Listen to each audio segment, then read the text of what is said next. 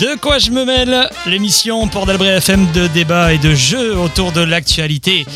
Merci d'être avec nous sur Port d'Albret FM du mercredi de 19h à 20h30 et 24h euh, euh, sur 24 sur les plateformes, sur les plateformes Deezer, Spotify, euh, Apple Podcast, Amazon aussi.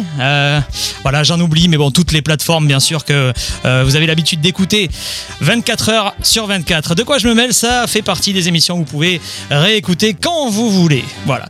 Et sinon, bien sûr, sur le www.portdalbretfm.fr le mercredi de 19h à 20h30. Autour de la table avec moi, comme chaque soir, des chroniqueurs et puis un invité également ce soir euh, qui vient euh, parler avec nous du premier débat du soir. Mais avant, Gaëtan est avec nous. Salut Gaëtan. Bonsoir à tous. Alizé est là. Salut Alizé. Salut tout le monde. Jean-Pierre, le comeback. Coucou et là, salut Comment il va Jean-Pierre Il va fort bien et puis je suis content après cette trêve estivale de vous retrouver tous.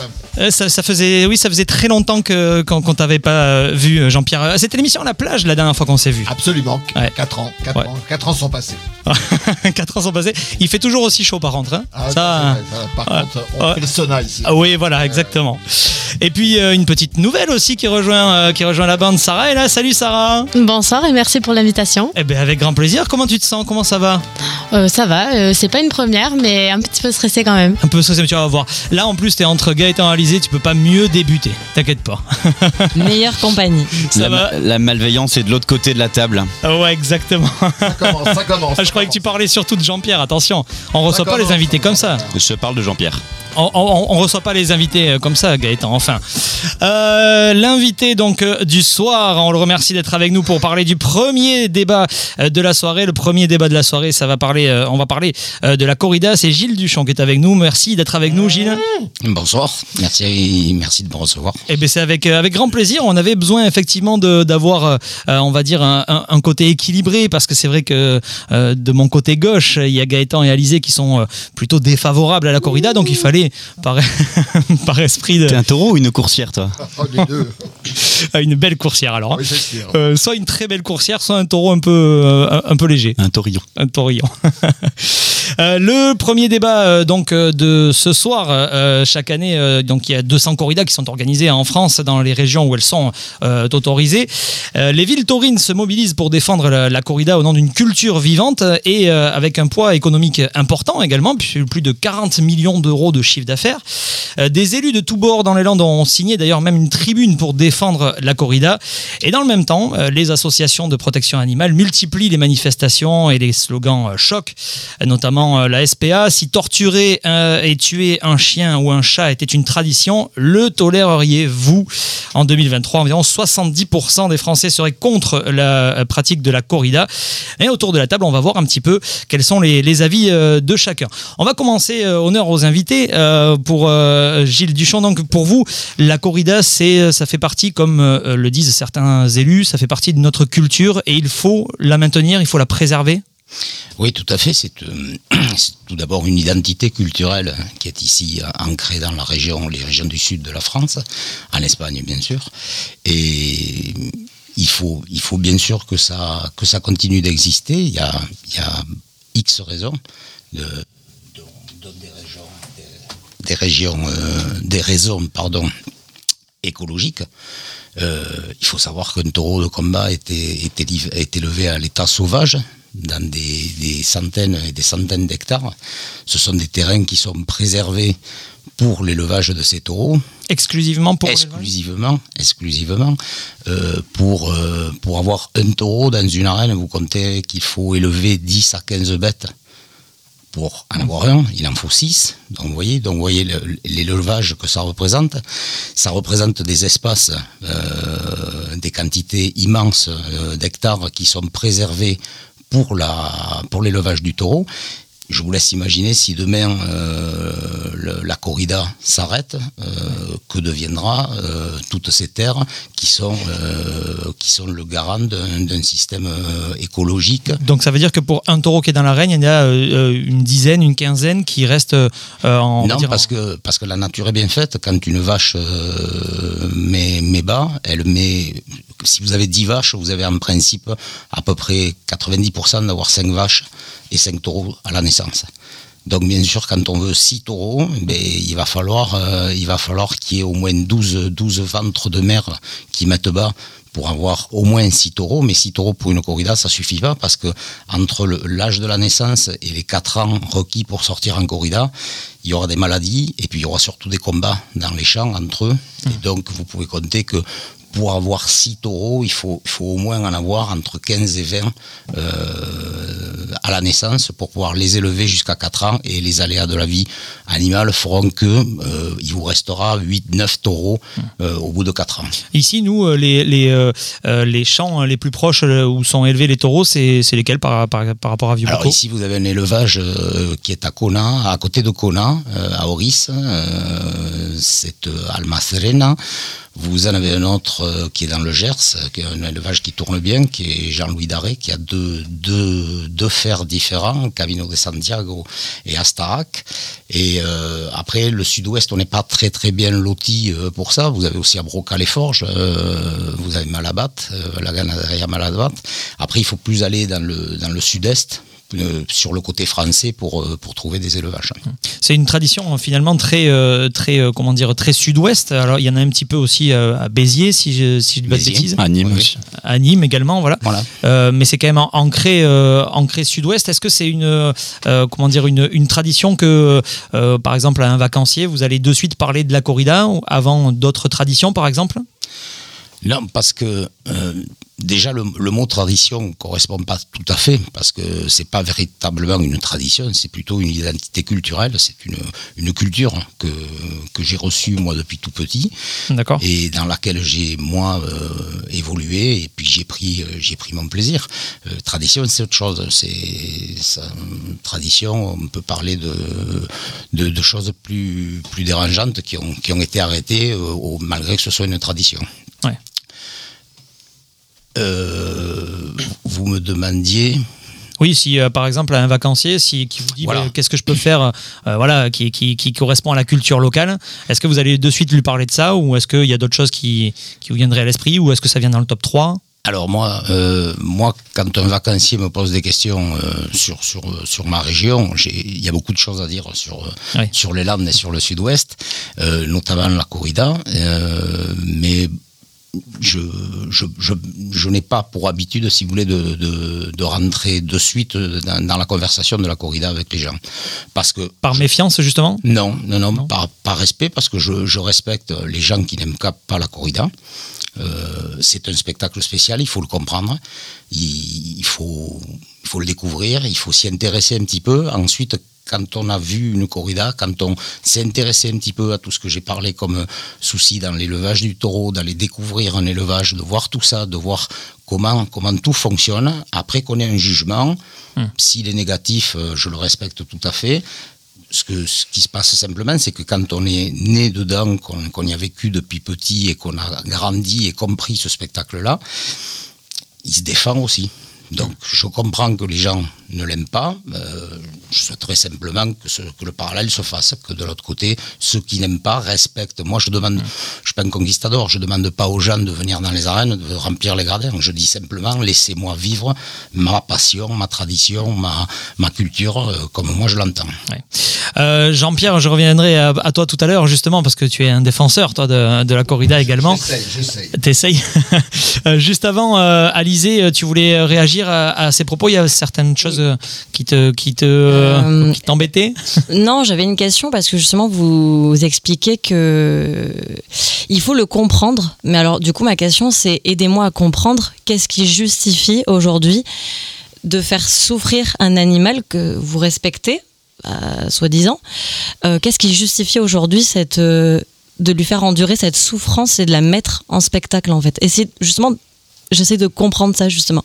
Alors, déjà la première chose, au nom de quoi vous pouvez dire qu'un taureau souffre à partir du moment où euh, on lui plante euh, Parce des que- harpons dans le Parce que pour vous, pour vous, vous pensez que c'est une souffrance. et vous vous pensez qu'il ne souffre pas Écoutez, euh, j'ai trois chiens chez moi. J'ai trois chiens chez moi. Si je prends l'habitude, quand ils viennent me voir le matin, de leur mettre un grand coup de pied dans le postérieur, je pense pas qu'ils vont revenir. Je veux juste vous poser une situation tauromachique. Vous prenez un taureau que vous envoyez au picador. il prend le châtiment de la pique. D'accord? N'importe quel autre animal va s'en aller. Le taureau, sur ça, au contraire, va redoubler d'agressivité, de bravoure, de, combativité. Vous le sortez du, du cheval du picador, et puis vous le replacez à 10 ou 15 mètres, et sans rien, juste la provocation du picador, il y repart dessus. C'est, c'est, je, je prends souvent cet exemple-là parce qu'à partir du moment où la personne s'interroge sur ça, se dire effectivement, s'il souffre, s'il a mal, pourquoi il y retourne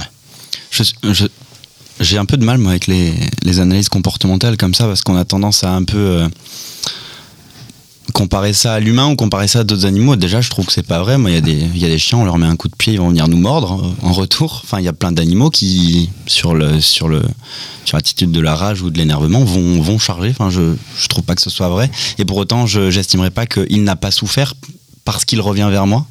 Je comprends pas cet argument. ben, Je pense qu'un animal, si vous lui faites mal, il fuit. Mais là, il a, enfin, il me semble C'est- que les arènes sont fermées quand même. C'est la différence entre tous les animaux et le taureau de combat. Donc il y a un animal qui est fait pour combat, ça. Le taureau de combat possède euh, une génétique différente à part, qui a été préservée par l'homme Oui, depuis des siècles, à force de sélection, ce qu'on appelle des tientes, où, où on, où on- on fait euh, euh, au niveau des, des mères, des futures mères, on les teste, on voit, et on va faire toute une sélection euh, assez dractis- dractiste pour arriver à conserver justement cette, cette génétique, ce sang si particulier que l'on appelle dans le milieu des taureaux la caste, la bravoure, cette race sauvage, cette sauvagerie, cette bravoure-là. Et ça, c'est euh, un travail, c'est le travail des éleveurs. Si, euh, si demain ces gens-là arrêtent, La race disparaît, je sais. exactement. Ouais, mais en fait, c'est que ces, ces choses-là, ce sont des choses qui sont avancées par les gens qui font des combats de chiens, des combats de coqs. Ils disent, nous, on a une race qui est faite pour ça, qu'on a sélectionné pour ça, ils aiment ça. Bon, voilà, il y en a qui vont aller jusqu'à dire qu'ils aiment ça. Pourquoi pas? Je trouve que ça, c'est. Alors, c'est pas contre vous personnellement du tout. Je trouve ça arrogant de leur prêter des valeurs, des valeurs humaines, leur mettre des mots euh, que nous, on utilise pour nous. Et je pense quand même que c'est pour notre satisfaction à nous. Et tous les arguments que vous avez amenés, le fait d'être né dedans, d'avoir eu cette culture depuis petit, moi j'ai baigné dans ça, ma famille. est- Enfin, mon oncle est photographe taurin, ma famille m'a amené au corrida depuis petit. Euh, Aujourd'hui, c'est un art que je comprends que je ne tolère pas, que je ne supporte plus, mais que je comprends. Je comprends tous les enjeux, la bravoure, le regard du torero, le courage. Ça, ce sont des choses que je comprends. Je trouve qu'elles ont leur place sur un terrain de rugby ou dans un ring de boxe entre deux personnes consentantes. Et là, pour le coup, on, peut les interroger. Ils, ils ont un droit de parole. Le fait d'être né dedans, c'est le terreau parfait pour euh, pour avoir un profil biaisé en fait et un ressenti biaisé. Donc j'ai l'impression qu'en fait, si on y cherche des arguments légitimes, on les trouvera parce qu'en fait, on a un vocabulaire pour, on leur prête des valeurs humaines. Je, je suis pas sûr que tout ça soit valide. hein. Toi, pour comprendre, Gaëtan, toi, la, la- la- la préservation, on va dire, de l'espèce, euh, du coup, comment, euh, comment tu verrais les choses si, si jamais c'est pas fait comme ça? Je trouve ça, je trouve pas que ce soit à nous de choisir quelles espèces doivent être euh, maintenues et lesquelles ont le droit de disparaître. Je trouve que ça c'est de l'arrogance de l'homme. C'est encore une fois pas du tout contre contre les Donc- donc, aficionados. Ça veut dire qu'il faut laisser faire la nature, et puis si Oui. l'espèce s'éteint, on, fait des, on fait des choses tellement pires que laisser des, des, des espèces s'éteindre. Non, Si mais on- pour- si on fait des pour bien parallèles- comprendre. Toi, toi c'est, tu dis, ben, Oui. c'est à la nature de faire la sélection, et si elle Ouais. s'éteint, elle s'éteint. Ouais. Ouais, ouais. voilà. Mais moi, je, je veux pas que l'homme se prenne pour Dieu, en fait. Je veux pas qu'on choisisse qui s'éteint et, et qui se maintient. Parce que eux, ils nous amusent, on peut les mettre dans des arènes pour s'y amuser. Et encore une fois, c'est un art que, que je respecte. Moi, je, je suis pas militant, je suis, je suis comme vous, euh, Gilles. Je suis pas militant contre, vous êtes pas militant pour. Euh, J'espère et je pense que c'est un art qui va disparaître petit à petit, et je le dis avec tout le respect que j'ai pour vous. Euh, c'est pas à nous de choisir quelles espèces doivent rester et, lesquelles doivent s'éteindre. Je trouve que c'est pas, c'est un truc que j'arrive pas à entendre. Euh, Jean-Pierre, est-ce que euh, toi, euh, donc tu, tu- tu fais partie des défenseurs, on va dire, de la corrida. Est-ce que tu penses que c'est un, un- peut-être un, problème générationnel? Ou pas forcément Parce qu'il y, a- il y a beaucoup de. On en a discuté avec Hervé Bouiry, maire de Messanges, euh, la semaine dernière, qui, euh, qui nous a dit que lui appréciait les corridas et qu'il était même venu, à celle du 17 septembre à Vieux-Boucau. Euh, lui, pour lui, euh, non, c'est pas un problème générationnel parce qu'il y avait encore beaucoup de jeunes dans les tribunes. C'est vrai, ouais, j'ai constaté qu'il y avait beaucoup de jeunes dans les tribunes. Donc euh, pour toi, ça vient de quoi en fait cette, euh, peut-être cette, cette, euh, euh, cette ce, comment dire cette difficulté de, de la génération actuelle de, de comprendre euh, l'art que vous défendez finalement. Oui, il y, a effectivement euh, une majorité de Français. euh, je crois que les derniers sondages montrent que c'est 69% des Français qui voudraient voir s'éteindre la corrida. Donc ça fait partie des habitudes françaises, c'est-à-dire on est contre le voile, on est contre la baya, on est contre euh, les homosexuels, on est contre la corrida, ça fait partie d'un tout et les Français sont souvent contre. Victor Hugo disait que ce qui est intéressant, c'est que la foule ne juge pas mais elle condamne.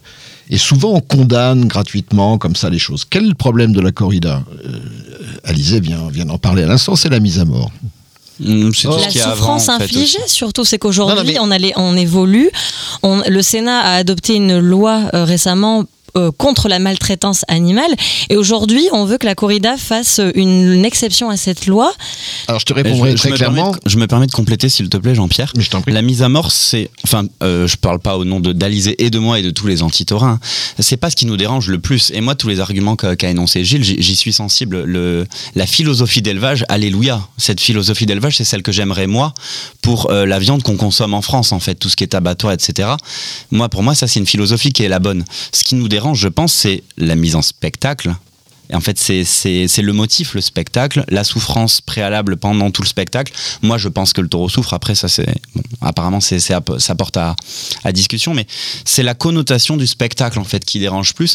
Si un animal était élevé correctement, c'est aussi les débats qu'on a sur la chasse. Moi, euh, prélever un animal qui a vécu dans la forêt, le mettre à mort, le cuisiner en famille, c'est. Franchement, s'il ne restait que ça, mais alléluia par rapport à tout ce qui se fait sur l'élevage de masse. Donc la mise à mort, c'est pas ce qui dérange. Non, mais je suis d'accord. Cela dit, euh, pour la maltraitance animale, euh, beaucoup de plaintes de maltraitance animale viennent plus des abattoirs que des arènes. Ça, Oui, mais une- c'est- évident. évidence. Bah Mais oui, dire- non, ouais, dire attends, il faut, il pire- faut être très sérieux. Non, moi, ceux qui sont contre la corrida doivent arrêter les steaks et, et doivent arrêter Oui. les, les côtes de veau, les côtes de mouton. Jean-Pierre. Parce qu'il y a imminent à un moment. Oui, mais alors là aussi, euh, on arrive euh, au, au processus carence. C'est-à-dire qu'il faut devenir vegan ou il faut devenir quelqu'un qui a absolument le respect de tous les animaux et puis on ne mange plus d'animal. Tu peux juste pas dire il y a pire donc c'est ok. Enfin moi je mets des mains au cul Non, dans le pas, tram, pas, mais il y a des violeurs donc ça va. Ça n'est pas ce que je dis. Je dis simplement que euh, il y a effectivement des gens qui souhaitent arrêter complètement. euh, euh, alors les, les animaux de cirque, ça je peux le comprendre. Ça a été arrêté, c'est oui, déjà- Oui, mais, mais on, on peut comprendre que tous les spectacles, quels qu'ils soient, même si on met en scène un clown, c'est quand même se moquer de lui, fait, etc. Donc Oui, il y a mais il a un droit de côtés- parole. Non, mais il y a des côtés euh, qui sont. Oui, d'accord, mais. Mais c'est différent quand même. Moi, ce qui m'intéresse, enfin, je suis d'accord avec vous, mais d'abord, je suis contrairement à, à Gilles, je suis, je suis absolument persuadé que le taureau souffre. Donc, je suis absolument conscient de sym- ça. En fait, ce qu'il y a, c'est qu'il y a une, une symbolique, je pense, derrière tout ça. C'est que moi, ce qui m'inquiète, c'est justement de voir donc toute cette souffrance en spectacle, de, de voir le, la- la- le rapport que l'on a avec le vivant aujourd'hui. Est-ce qu'on en peut fait, évoluer avec ça? Est-ce qu'on peut C'est vraiment le côté, le côté spectacle. Je- vais te donner un exemple, par exemple, mais enfin, enfin, oui, par exemple du coup, mais euh, euh, le- les abattoirs, euh, on ne voit pas ce qui s'y passe, euh, donc. euh, Ah mais bien on- sûr, c'est de la misère cachée finalement. Donc, Mais c'est terrible, les Dans tous les abattoirs. cas, c'est atroce. Bien sûr que c'est atroce. Les justement, dans le couloir de la on- mort, on- oui, mais justement, on dénonce ça aujourd'hui et on est en train de mettre en place des lois contre la maltraitance animale parce que ça suffit et ça a été dénoncé. Et donc, quand aujourd'hui on, re- on regarde à nouveau des spectacles donc de corrida, on, en fait, on demande de faire une exception à la loi parce que vous avez des croyances et qui sont respectables. Mais ces croyances personnelles, à un moment donné, on, enfin, on peut pas remettre en question la souffrance de l'animal et faire des exceptions parce que il y a des traditions. Alors, euh, il faut euh, qu'on évolue, c'est un progrès il- moral. Il faut se positionner sur un certain nombre de choses. La corrida à pied, c'est la corrida populaire. La corrida aristocratique, c'était la corrida à cheval. Premier point. Deuxième point, la corrida euh, émet énormément de signes qui sont religieux. Euh, le premier, c'est la Véronique, parce que Sainte Véronique a présenté le, linge au, visage de Jésus. Donc, il y a plein de choses comme ça qui sont extrêmement importantes dans la culture populaire, la culture du Sud-Ouest. La- L'autorisation de la corrida date de 1951, mais avant, il y avait des corridas à Lille, à Paris, partout. hein. Le combat date des Gr- Grecs anciens, etc. Alors, Évidemment, moi je suis conscient que l'animal souffre, mais il souffre très peu de temps. Premièrement. Et deuxièmement, quel est l'intérêt de cette souffrance? Il faut aussi juger l'intérêt. C'est qu'on réveille avec la pique et les bandérilles l'instinct fauve d'un animal qui n'a jamais souffert et qui se retrouve tout d'un coup en souffrance face à quelqu'un qui justement veut le faire souffrir. Et c'est là que les choses deviennent extrêmement intéressantes pour un aficionado, c'est que le taureau devient une bête fauve et il faut le tuer, mat- matador, mater, c'est tuer en espagnol, il faut arriver d'abord, et c'est ça qui m'intéresse dans la corrida, à canaliser sa force, à faire en sorte que le taureau, sur la muleta ou la cape, mais surtout sur la muleta, passe son temps à exécuter ce que le matador exige de lui. Donc il y a bien euh, un travail énorme du matador qui va faire que le taureau peu à peu se canalise, peu à peu, ne se calme pas forcément, mais peu à peu devient une bête qui devient euh, euh, matée, quoi, qui, est, dominée par l'homme. C'est ce combat-là qui est extrêmement intéressant. Oui, mais au-delà au-delà de la souffrance physique, il y a aussi la souffrance morale de l'animal. Il est en stress énorme, ne serait-ce que le. Justement, on l'habitue à vivre dans des grands pâturages, des hectares entiers. Euh, il se retrouve baladé, il, arrive dans une arène avec un public autour de lui. Il subit un stress énorme et profond. Il est fatigué. Ça, c'est comme la course hollandaise. Et ça, il faut euh, pas le mettre, il faut pas le remettre en question. Ça reste un, c'est un vivant. Enfin, Mais là, Ah oui, ça veut oui. dire, là, ça veut dire, Alizé, que tu remets aussi en cause, par exemple, les pratiques de la, de la course landaise. Parce que quand une vache euh, rentre dans, dans une arène, pour toi, donc du coup, elle est stressée. Donc c'est peut-être. ah oui, bien sûr. donc il Mais faudrait je pas ressens, le faire, ça aussi. je ressens toujours cette empathie euh, envers l'animal et je me dis qu'on lui fait, qu- quoi qu'il arrive, on lui fait subir un stress énorme. Bien sûr que je ressens toujours ça. Donc Alors- pour toi, même la course landaise, la course landaise, euh, c'est pas, c'est pas quelque chose qu'il faut continuer alors. T'es Les- partagé. les animaux de zoo, en vrai, je suis etc. partagée parce que. Moi, je, je, je répondrais que le stress, euh, si, si stress il y a pour le taureau, euh, on l'estime le plus important, c'est pas dans le trajet, mais pas dans l'arène. Dans l'arène, c'est lui le patron, il rentre. Alors qu'il y ait du monde ou qu'il n'y ait pas du monde, moi j'ai vu des, des, des, des spectacles à huis clos, euh, le comportement du taureau est exactement le même que quand c'est en public. Donc il n'y a pas de stress à ce moment-là. Et le taureau, le taureau est le patron dans l'arène. Pourquoi, pourquoi le taureau charge? Parce que le taureau, euh, c'est pas qu'on estime, c'est que lui, le taureau, a son terrain de prédilection. Et à partir du moment où on vient dans son terrain, on vient le provoquer. Et c'est pour ça qu'il charge.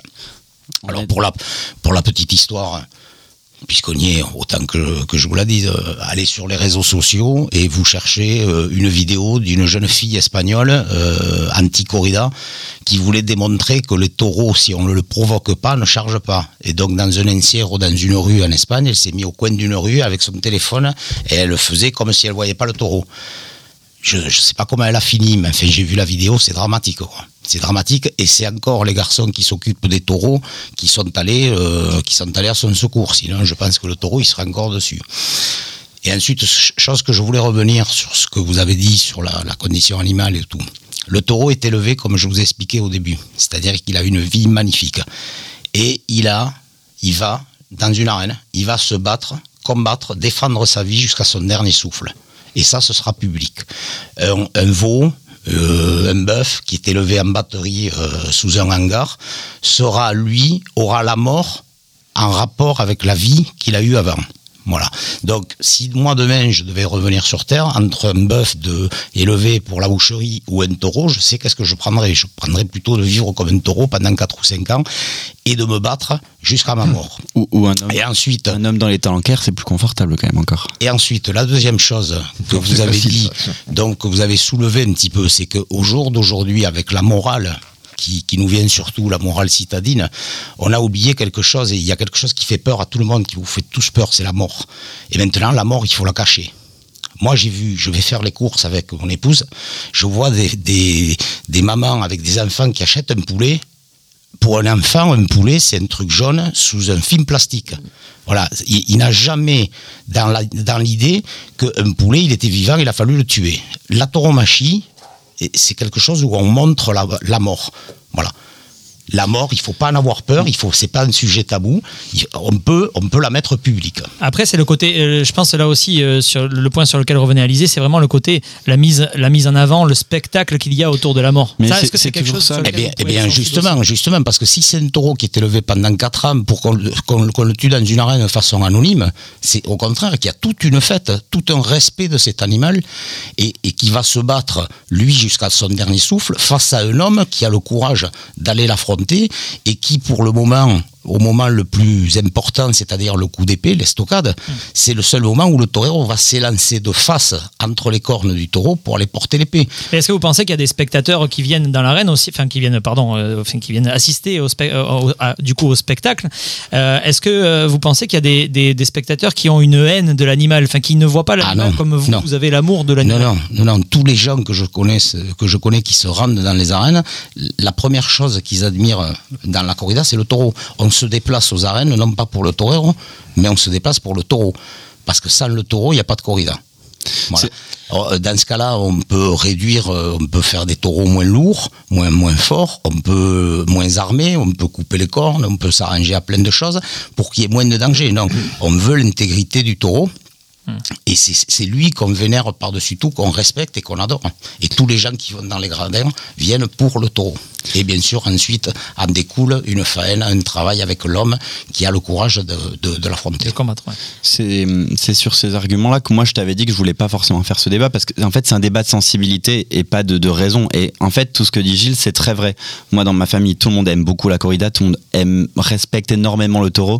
Quand on entend parler d'un torero de, des taureaux c'est de l'amour et et je les crois sincères. Et alors avec aucune nuance, je les crois complètement sincères. Le, rapport à la mort, euh, c'est très vrai. On a parlé de la mort plein de fois euh, dans cette émission par rapport à l'euthanasie, par rapport à un film Disney, euh, Coco, qui, qui parle de la mort de façon joyeuse. Je suis d'accord avec tout ça, Gilles. Je trouve qu'il faut parler de la mort. Je trouve qu'il faut la, la pas. Il faut pas la rendre aussi, euh, aussi noire qu'elle est dans notre culture à nous. Mais en fait, l'animal n'a rien à voir avec tout ça. On peut parler de la mort, on peut dédiaboliser la mort, on peut la, la désacraliser, on peut faire tout ça. Mais en fait, c'est un argument qui n'est pas entendable du tout pour qui n'y est pas sensible. C'est-à-dire que toute cette justification, parler des abattoirs, c'est oui, je suis d'accord. Dire qu'aujourd'hui on appelle un porc et non pas un cochon, une fois qu'il est sous barquette, un bœuf et non pas une vache. Il y a tous ces tabous-là et ils sont tous euh, exécrables et, inentendables. Je suis d'accord avec tout ça. Mais en fait, ça suffit pas du tout comme démonstration et. Mais- en fait, ça ne valide rien. J'en suis désolé. Hein. Oui, mais ça c'est ça c'est votre position, mais euh, mais le fait est quand même que euh, c'est pas entendable pour les animaux, mais si parce que tous les animaux un jour ou l'autre vont mourir. Mais très bien. Comme Mais nous. oui, oui. Comme nous. Mais Donc, pas de je veux dire, euh, où, où on choisit d'être élevé dans l'anonymat et de mourir aussi dans l'anonymat, ou, ou alors il pas existe. que le taureau est content de sa gloire. Vous pouvez pas me dire ça. On- vous leur prêtez Mais plein de valeurs et mais- plein de sentiments voilà, et plein de là, sensations. vous pouvez pas ça, me dire c'est qu'il le, s'est ça, amusé. ça, c'est le problème. C'est le problème aujourd'hui de, de- des gens animalistes qui sont en train de vouloir mettre l'animal à la hauteur de l'homme. Non, pas à la hauteur, Eh, mais ne lui mais mettons pas une gloire que- de, de partir dans, dans, dans les applaudissements. C'est- Non, mais c'est tout à fait ça. Juste Ga- Gaëtan, je voudrais entendre la position de, de- de Sarah aussi là- là-dessus sur ce sujet-là. Non, mais juste depuis tout à l'heure, j'entends qu'on on exprime, voilà, euh, attribuer des sentiments à l'animal du côté de, de- de pro-corrida, mais finalement, j'en entends aussi du côté de l'anti-corrida.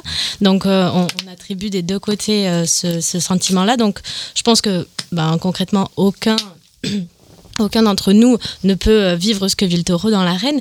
Et en fait, moi, ce que je trouve un peu dommage dans le débat de la corrida, c'est que euh, on est tout le temps sur la souffrance animale. Mais il y a quand même beaucoup d'autres choses euh, autour de la, corrida. Il y a tout ce qui est le folklore, tout ce qui est la, tra- la tradition, en tout cas, ce que Gilles disait tout à l'heure, l'identité culturelle. Il y a ce qui se passe entre le matador, le torero, le taureau. Il y a tout ce spectacle-là. Et je pense que si. Et, d'ailleurs, Gaëtan, depuis tout à l'heure, tu réagis à ce que dit Gilles en, en lui disant Ben oui, je suis d'accord sur certaines Je suis choses. d'accord avec tout ce que tu dis là. je suis d'accord avec certaines choses, notamment euh, tout ce qui passe outre euh, la mise à mort. Et du coup, je trouve que c'est intéressant peut-être trouver des, des, des points de concordance sur euh, qu'est-ce qu'on on aime dans la corrida, même si on est contre, pour juste essayer de la comprendre. Et bon, je pense que dans l'autre sens, les, les pro-corrida peuvent arriver à comprendre justement euh, les, les positions des anti, mais dans le sens inverse, je trouve qu'il y a quand même une réticence. Et moi, j'invite en fait les gens qui sont contre la corrida, à ne pas rester sur le simple fait de euh, la souffrance animale, mais d'aller voir un peu au-delà, euh, de, mettre ça un petit peu de côté, même si euh, c'est le sujet essentiel et le débat, et d'aller un petit peu comprendre en fait la, culture et tout l'autour en fait. Et moi je pense que Gilles il a beaucoup de choses à dire là-dessus parce que mm, je, connais un peu Gilles et je sais qu'il a voilà il est très investi dans ce milieu et, et je pense qu'il peut très bien en parler donc voilà je Et sur le côté culturel, ça, c'est, c'est, euh, enfin, vous, vous, euh, vous êtes d'accord avec tout ce que vient de dire euh, Sarah? Oui, Sauf, sauf, le début, sauf le début où quand elle dit que nous aussi on prête des, des sentiments au taureau. Moi, j'ai jamais prêté de sentiments au taureau. Je ne, je ne pense pas que le, je, je ne dis pas que le taureau est content, et pas content, euh, il souffre, il souffre pas. Non, le taureau est un animal est un animal euh, comme les autres animaux, euh, à part que lui, comme je l'ai dit et redit, est élevé euh, d'une certaine façon pour quelque chose. Et, et, je veux dire, personne ne le pousse dans une arène à charger sur, sur, sur la cape, à charger sur les picadors. Voilà, donc je, je, ne dirais pas, moi, que le taureau peut avoir des sentiments ou des ressentis. Oui, vous dites qu'en fait, c'est, c'est, plus une réaction animale que, qu'un sentiment, en fait, qu'un, qu'un ressenti. Tout à fait. Ouais. Euh, oui, Jean-Pierre, t'avais... Bah, c'est, c'est, amusant. D'ailleurs, ceux qui veulent comprendre un peu l'élevage du taureau, il y a un livre qui s'appelle Campo Bravo, qui est un livre assez intéressant qui explique et qui surtout montre le chemin pour aller voir les élevages, notamment les élevages espagnols la mort est consubstantielle de la vie. Quand on est, on sait qu'on va mourir. Donc c'est quelque chose qui est, et aujourd'hui notre civilisation, qui est euh, extrêmement critiquable, cherche à cacher tout ce qui est effectivement dangereux, difficile, euh, et, et, et, donc effectivement la mort en permanence. Hum. La mort est une chose qui effectivement, plus on la diffère, plus on l'éloigne, plus on en parle peu, plus elle devient finalement stressante, difficile, etc. La mort du taureau, c'est effectivement une tradition, euh, ou du moins, comme le dit Gilles, une identité culturelle. Très bien, ok. Mais je trouve que le débat actuel qui consiste à ne plus parler de rien finalement, de ne plus parler de, de sexe quand on est en famille, de ne plus parler d'argent, oui, de tout, de, de tout aseptiser. Et absolument, ça édulcore et aseptise absolument toutes les conversations et on arrive à quoi? À rien. Et donc c'est très embêtant pour moi d'avoir une position philosophique qui consiste à dire non, non, le taureau, c'est vrai, moi je suis absolument d'accord, il souffre, mais il souffre pendant dix minutes, alors que les bœufs qui sont dans les couloirs de la mort souffrent pendant des heures, ils sont parqués, c'est une horreur. Bon, et d'ailleurs encore une fois, Jean-Pierre. non mais encore une fois, le, non mais ce que tu dis est vrai pour un citadin qui n'a jamais vu un animal dans une ferme, qui n'a jamais tué un canard ou qui ou qui n'a jamais vu une corrida. Je voudrais juste terminer, mais ça, ça n'invalide que... rien de ce qu'on dit non, en je, soi. Je, je, je, je, Alors oui, les abattoirs, c'est pas bien, Jean-Pierre. Euh, je suis absolument d'accord.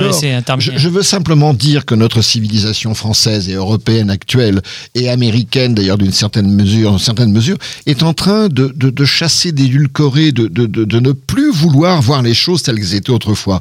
Et on voit ça dans le cinéma, on voit ça au théâtre, on voit ça dans les journaux, on voit ça. Il y a effectivement une volonté de ne plus vouloir parler de rien.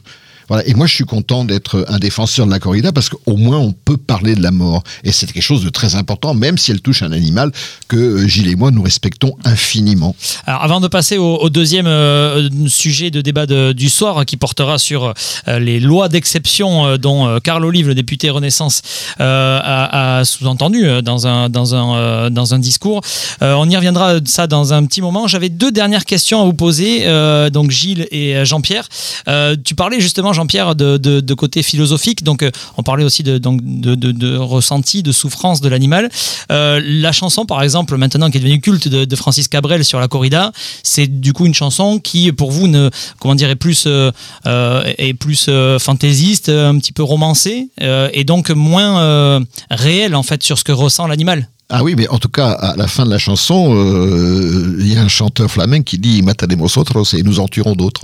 Oui, mais ça parce que c'est un peu le, on va dire le, la fatalité mais il faut de savoir. la chanson. Non mais tu parles de cette chanson, à Oui. la fin on dit on en tuera d'autres. Oui. Après, il dit aussi c'est la, dernière phrase que prononce Cabrel, c'est euh, je pensais pas euh, qu'on puisse autant s'amuser autour d'une tombe. Et ça, est-ce que ça, est-ce que ça, c'est que c'est des propos qui peuvent vous vous blesser, vous choquer, ou vous dites mais il a pas compris le sens de la corrida? Euh, moi, moi, personnellement, cette chanson ne fait pas partie de, de mes chansons préférées de mon répertoire. Gilles, on m'a dit que vous l'écoutiez tout le temps, là, au contraire. Le réveil. Moi, Voilà. on m'a dit que c'était votre musique Oui, de réveil. oui, oui. Et, et donc, euh, oui, non, c'est une chanson, c'est une attaque euh, frontale euh, vers Ah oui. la corrida. Et euh, je laisse, je laisse les propos euh, dits dans cette chanson à son auteur. Euh, je pense que quand on est d'Astafor, euh, je crois qu'on on aurait pu trouver d'autres phrases quand même si vous voulez, voilà, si vous voulez parler de la corrida. Là, en en parlant comme il en parle dans, dans cette chanson-là, il exprime clairement sa position Ah, il prend position, oui. vis-à-vis de la tauromachie. Donc, Ah, C'est une chanson militante. hein. voilà, donc tout à fait. Donc, il a de la chance, ce que je ne chante pas. Voilà. Cela dit, euh, Francis Cabrel est un militant écologiste, euh, retour à la terre, à Stafford, etc. Tout va bien, quoi. Donc effectivement, il est dans un mouvement euh, que je peux comprendre et que je respecte tout à fait, qui est donc contre la, la mort, contre ça. Mais encore une fois, un peu de, un peu, un peu de sérieux, quoi, un, peu, un peu de bravoure et un peu de volonté de dire que oui, la mort existe. Et La- on va pas s'en cacher. La dernière euh, question que j'avais, alors elle est un petit peu en, en deux, mais euh, donc on a parlé tout à l'heure des, des, des chiffres, hein, donc 70% environ des, des Français qui seraient contre la corrida. Alors ça, c'est des chiffres qui sont avancés notamment par euh, Émeric Caron euh, lors de la, proposition de loi pour interdire la corrida. Euh, comment se fait-il, d'après vous, du coup, avec une, écrasante majorité, on va dire, dans les sondages, que là, par exemple, donc Dax, Bayonne ont annoncé, même, même Mont-de-Marsan ont annoncé qu'il n'y avait jamais eu autant de monde dans les arènes? Comment vous l'expliquez? Est-ce que vous vous dites, ben, c'est les pro-corrida, on va dire, alors j'aime pas le, pro et anti, parce que même là, on le voit autour de la table, il y a plus des pas pour et des pas contre. Euh, comment vous expliquez justement qu'il y ait des gens qui, euh, qui vont de plus en plus dans les arènes Alors, moi, déjà, y a, je vais juste reprendre vos premiers propos sur le sondage. Oui. Effectivement, je ne conteste pas ce sondage-là.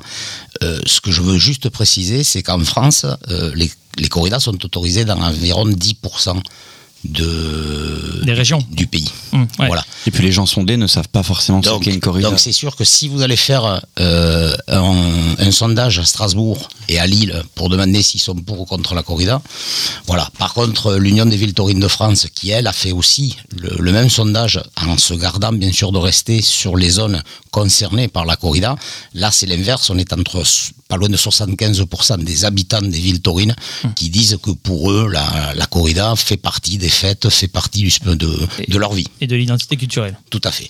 Euh, Et donc, pour euh, revenir à votre euh, la question qui a découlé de, de ce que vous aviez parlé sur ce sondage, effectivement, on, en France, comme en Espagne, on affiche cette temporade, on affiche environ 20% de plus de, de spectateurs dans toutes les férias. Donc euh, Dax, euh, Mont-de-Marsan, Bayonne, tout le monde, euh, tout le monde a affiché la, la même progression.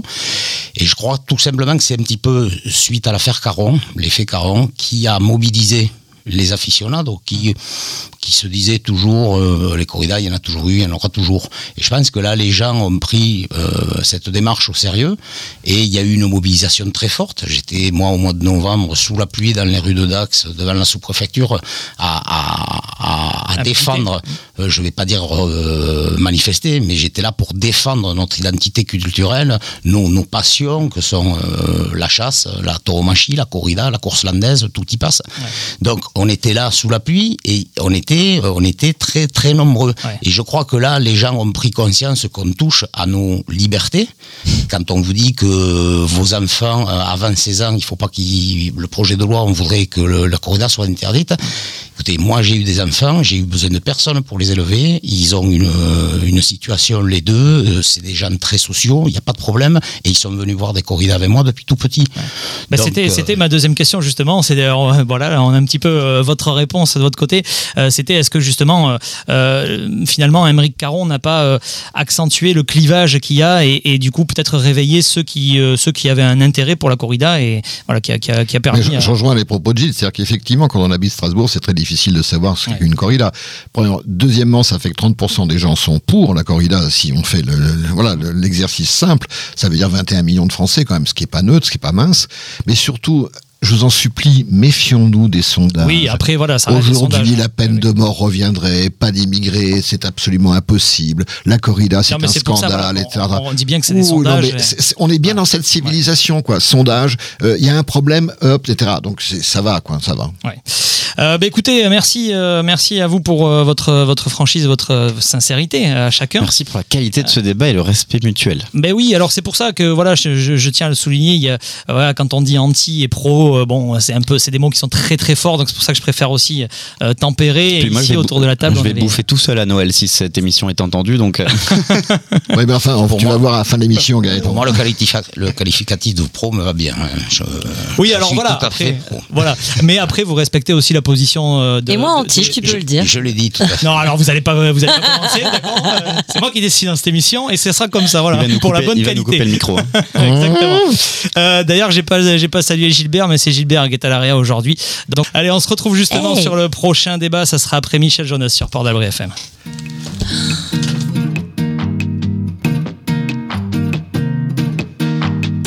Parce que chantait fashion et sa petite entreprise. Mais comme dit le grand Gustavio, baby, c'est la crise. Baby, c'est la crise. Faut se battre pour toucher sa paye, ça nous utilise. Pareil que c'est partout pareil, baby, c'est la crise. Baby, c'est la crise. Sa place au soleil et les heures exquises avant d'avoir la carte vermeille, baby, c'est la crise. C'est peut-être pour ça qu'en amour tous les deux on s'économise. On se disait qu'on s'aimera toujours, mais baby, c'est la crise. Baby, c'est la crise. Baby, c'est la crise.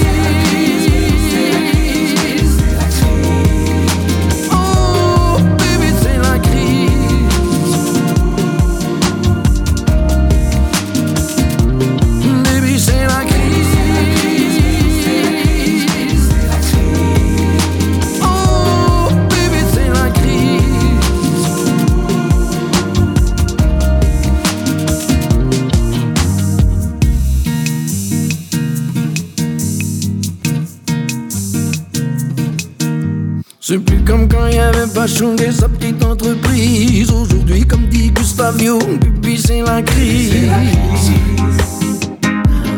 Baby, c'est la crise. Tout le monde se plaint plus d'oseille. Est-ce qu'on dramatise? C'est pas le pays des merveilles, baby, c'est la crise. Ah, Baby, c'est la crise. Nouveau sous le soleil, on nous hypnotise. Faudrait sortir du sommeil, baby, c'est la crise. C'est peut-être pour ça qu'en amour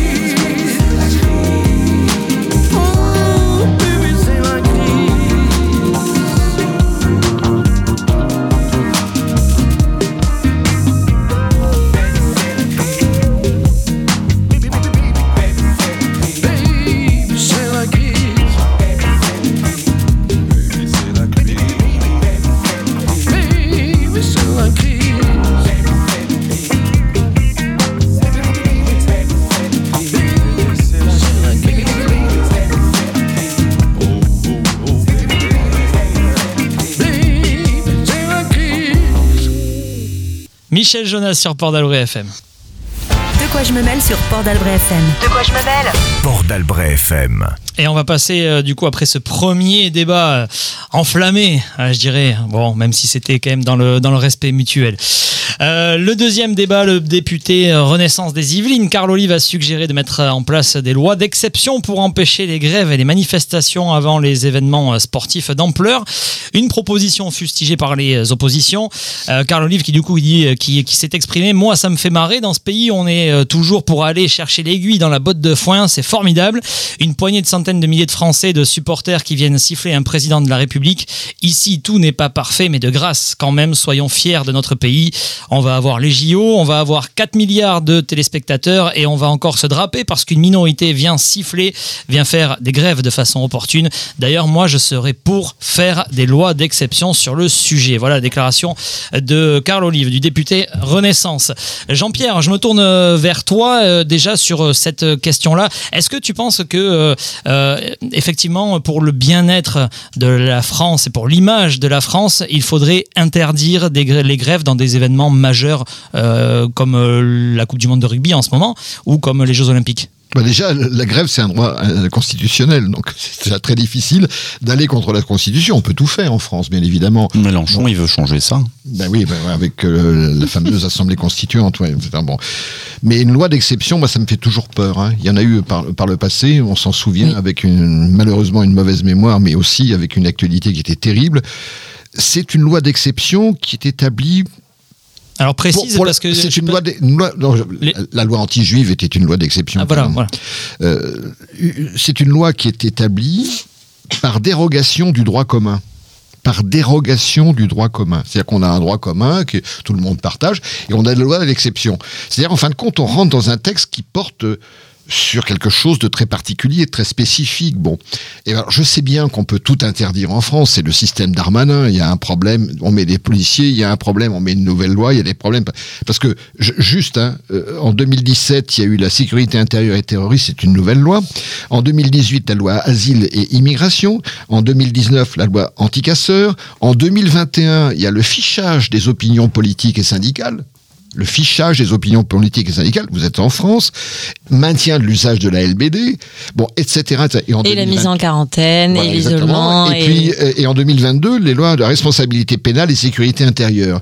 Donc, ça fait quand même beaucoup de lois Ça qui sont d'origine un peu curieuse, de- qui, qui poussent vers une sorte de, de- de rognage de la liberté française. Mais allons-y. Interdisons les grèves, encadrons les syndicats, faisons mettre de la police absolument partout. On aura des Jeux Olympiques organisés, mais ça me rappellera les Jeux Olympiques de 1936. C'est tout.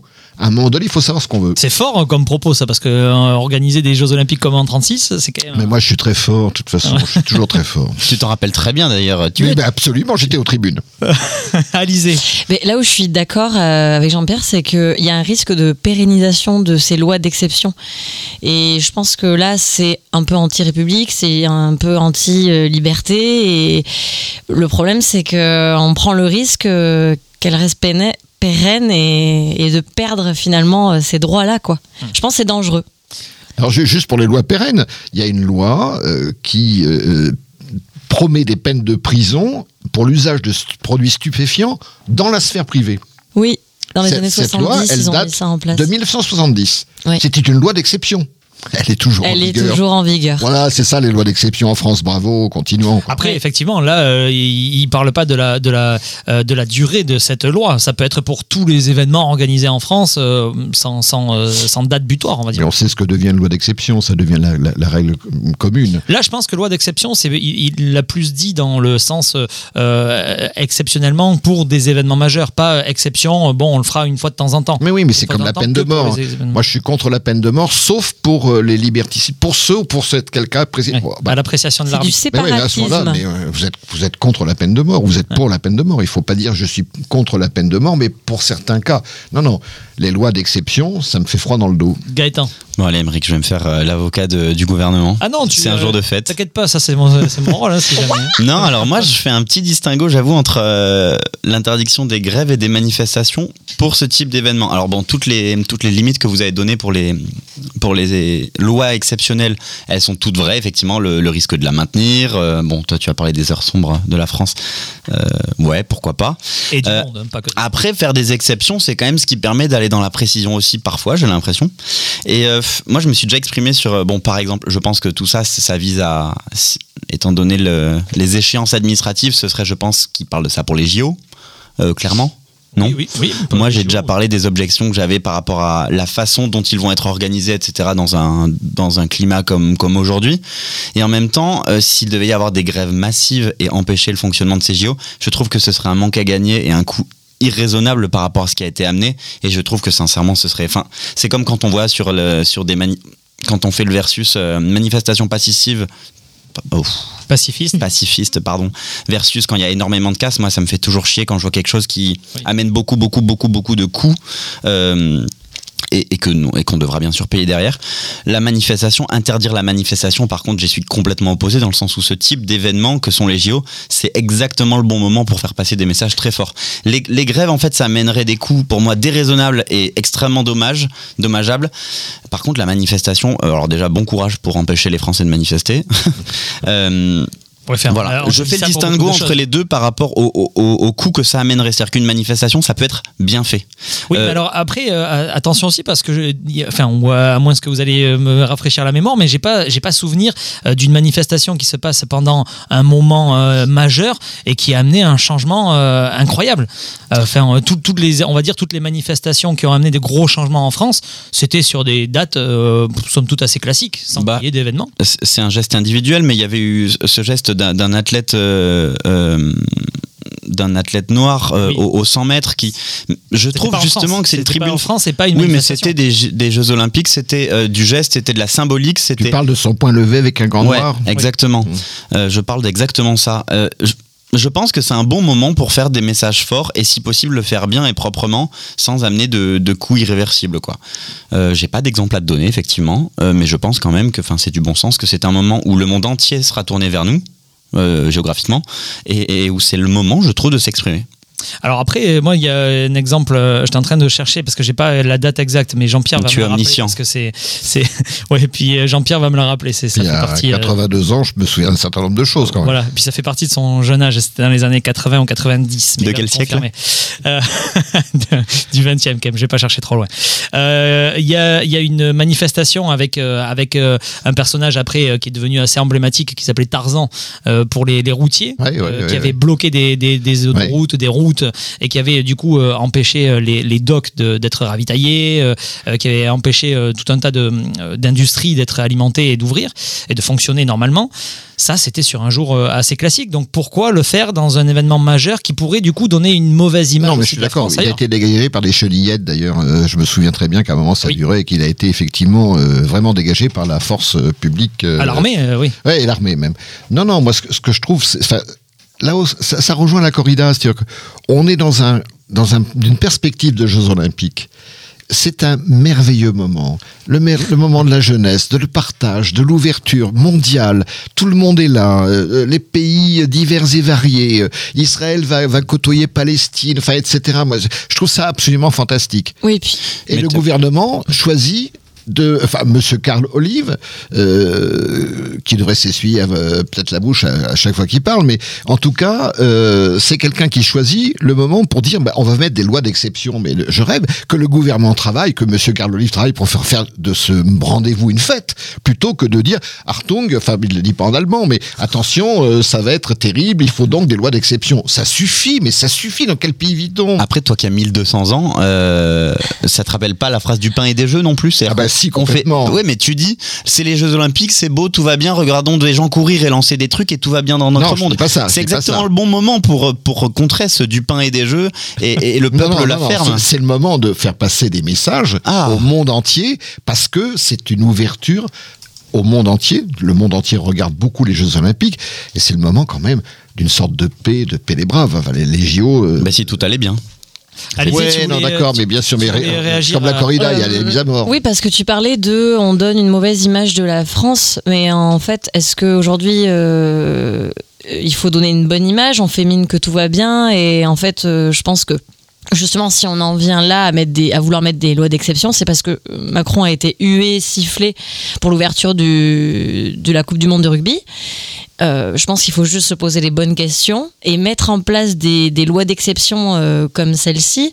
J'ai l'impression que c'est une façon de faire taire un peu, encore une fois. euh, on de n'entend pas les peur. citoyens. De montrer la peur aussi. Oui, je trouve, l'autorité, on met, c'est de l'autorité quoi. Puis C'est c'est bon, mais tellement vous vous facile de- taisez et puis euh, hein.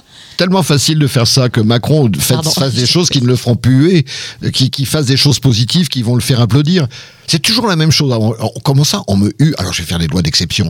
Euh, comment ça Il y a des problèmes Ah, je vais mettre de la police. Bon, là, comment pour ça le coup, c'est pas lui, c'est pas Emmanuel Macron qui a proposé ça. C'est euh, un de ses députés, par enfin un des députés de. Enfin, Renaissance, c'est Voilà. pas loin de Macron oui, quand donc même. voilà, hein. c'est un des députés. Et, et quelqu'un de Renaissance qui cherche aussi à faire ses preuves en vue des prochaines élections, etc. Et du coup, euh, je trouve que le.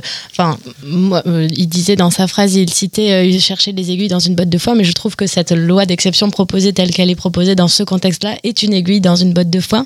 Et clairement, on a d'autres sujets beaucoup plus euh, urgents et à, à traiter que euh, les, lois d'exception pour les Jeux Olympiques à venir, sachant que euh, l'événement va être sportif, va être vivant, va être euh, euh, familial et je suis pas sûre que les gens aient envie de regarder euh, euh, ce qui se passe dans les coulisses de la France à ce moment-là, mais plutôt euh, l'événement sportif et la, la façon dont il va être réalisé. Quoi. Comment tu, tu vois toi le, fait que euh, alors tu parles voilà d'un événement euh, euh, familial euh, et, euh, et ouvert on va dire à tous.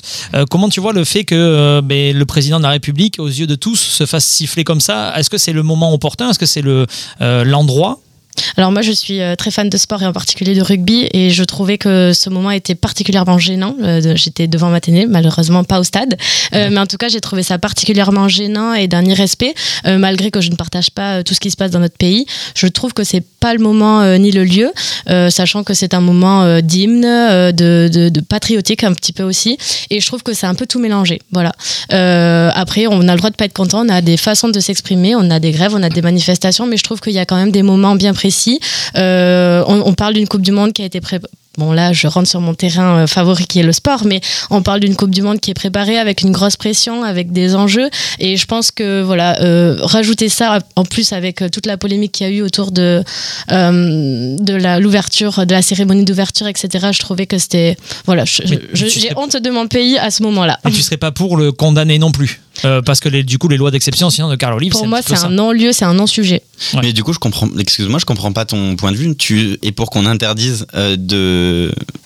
de, gêner ces manifestations ou pas du coup? Parce que eux, ce qu'ils proposent, c'est.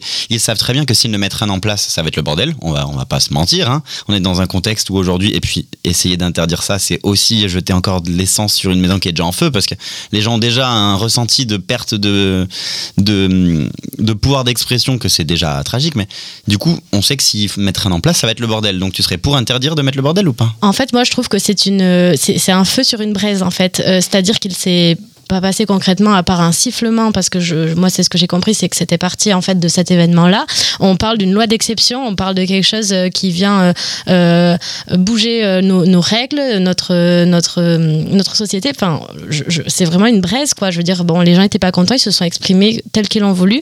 Maintenant est-ce qu'on en est à devoir anticiper des grosses manifestations des euh, pour les Jeux Olympiques? Je je sais vraiment pas si on en est là dans notre pays. Enfin je- Alors- j'ose espérer que non en fait. Mais Donc, tu penses qu'il se justement, passera alors- rien et qu'ils en font trop pardon? Tu penses qu'il se passera rien et qu'ils en font trop?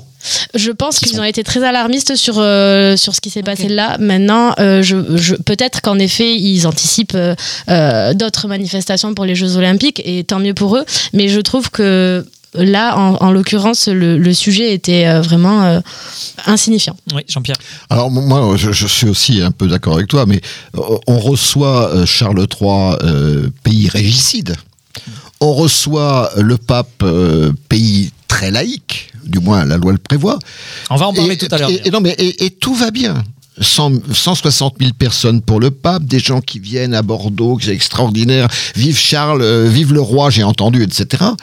Simplement, ce qu'il faut voir, c'est que ce pouvoir qui est actuel à la- actuellement à la tête de notre pays n'est pas aimé, mais qui se fasse aimer qui prennent des lois un peu sérieuses, qui fassent et qui se fassent avancer. Et, moi, j'aimerais, j'adorerais, je suis d'accord avec elle, j'adorerais que le président de la République se fasse applaudir euh, à, à sa première venue. Mais là, c'est pas le cas. Oui. Bah, et ben, change- plutôt que de dire, ah ben, on va interdire les sifflets, qu'ils fassent en sorte que les sifflets deviennent des applaudissements. Alors, après, c'est aussi ça- simple que ça. plus, sans, ça été sans même qu'il se fasse applaudir, hein, juste qu'il y ait une forme de respect sur ce le moment en fait qui a été euh, qui était le moment de l'ouverture de la Coupe du Monde avec euh, beaucoup de gens devant leur télévision au niveau mondial, avec euh, un enjeu sportif, avec euh, euh, plein de choses que les gens attendaient et surtout pas ce moment-là déjà qu'en plus il y a eu euh, polémique sur euh, la cérémonie d'ouverture. Si en plus dès que le président veut prendre la parole, ben nous les Français on continue à montrer qu'on est des gros râleurs parce que les gens concrètement ne savent pas pourquoi il est hué. hein. Enfin, enfin, je veux dire, euh, euh, je- Quand t'habites Tokyo, rarement, on se oui, voilà, pas je veux ouais. dire au niveau international, je suis pas sûre que les gens aient précisément eu l'idée de pourquoi ils s'est Mais tu vois ce que je veux dire, c'est qu'au lieu de faire des lois liberticides ou des lois d'exception, qu'ils fassent des, en sorte, il y a encore un peu de temps avant les Jeux Olympiques, qu'ils soient aimés, que on, prône. Et il y a des choses qui sont faites et qui sont bon. Il y a aussi la responsabilité évidente des médias. Mon ami Pascal Pro, euh, Sonia Belloc, etc., travaillent aussi euh, largement pour saper le moral des Français et faire en sorte que bah, on siffle euh, à tout craint le, le président de la République. Euh, on, va, euh, on va passer au troisième euh, sujet de débat dans, dans un petit moment. Ça, on, va évoquer justement la présence d'Emmanuel Macron à la messe du pape François à Marseille. Euh, on retiendra quand même de ce débat que, que- que pour Gaëtan, les Jeux Olympiques, ce sont des gens qui courent et qui lancent des trucs. Non, ah, il rejoint ses propos Ah, pour la corrida. Des, des fois, ils sautent et ils ont des ballons. hein. oui aussi, c'est vrai. Non, non, mais vraiment, je trouve ça scandaleux. Euh, on parle du coup de la présence d'Emmanuel Macron à la messe euh, du pape François dans un petit moment, juste après Bruce Springsteen sur Port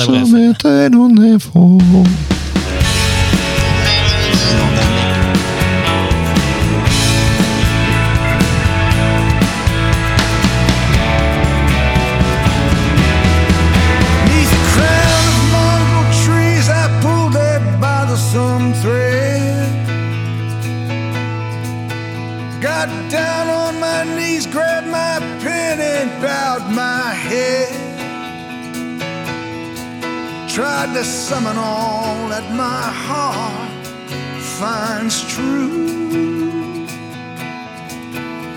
and send it in my letter to you. Things I found out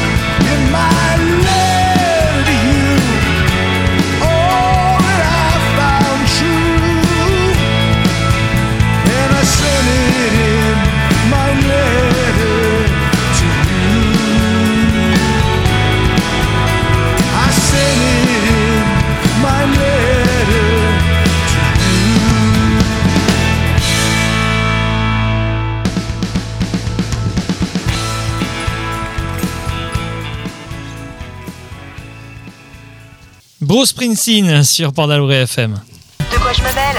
d'Albret FM. Emmanuel Macron qui était présent à la messe du pape François samedi à Marseille.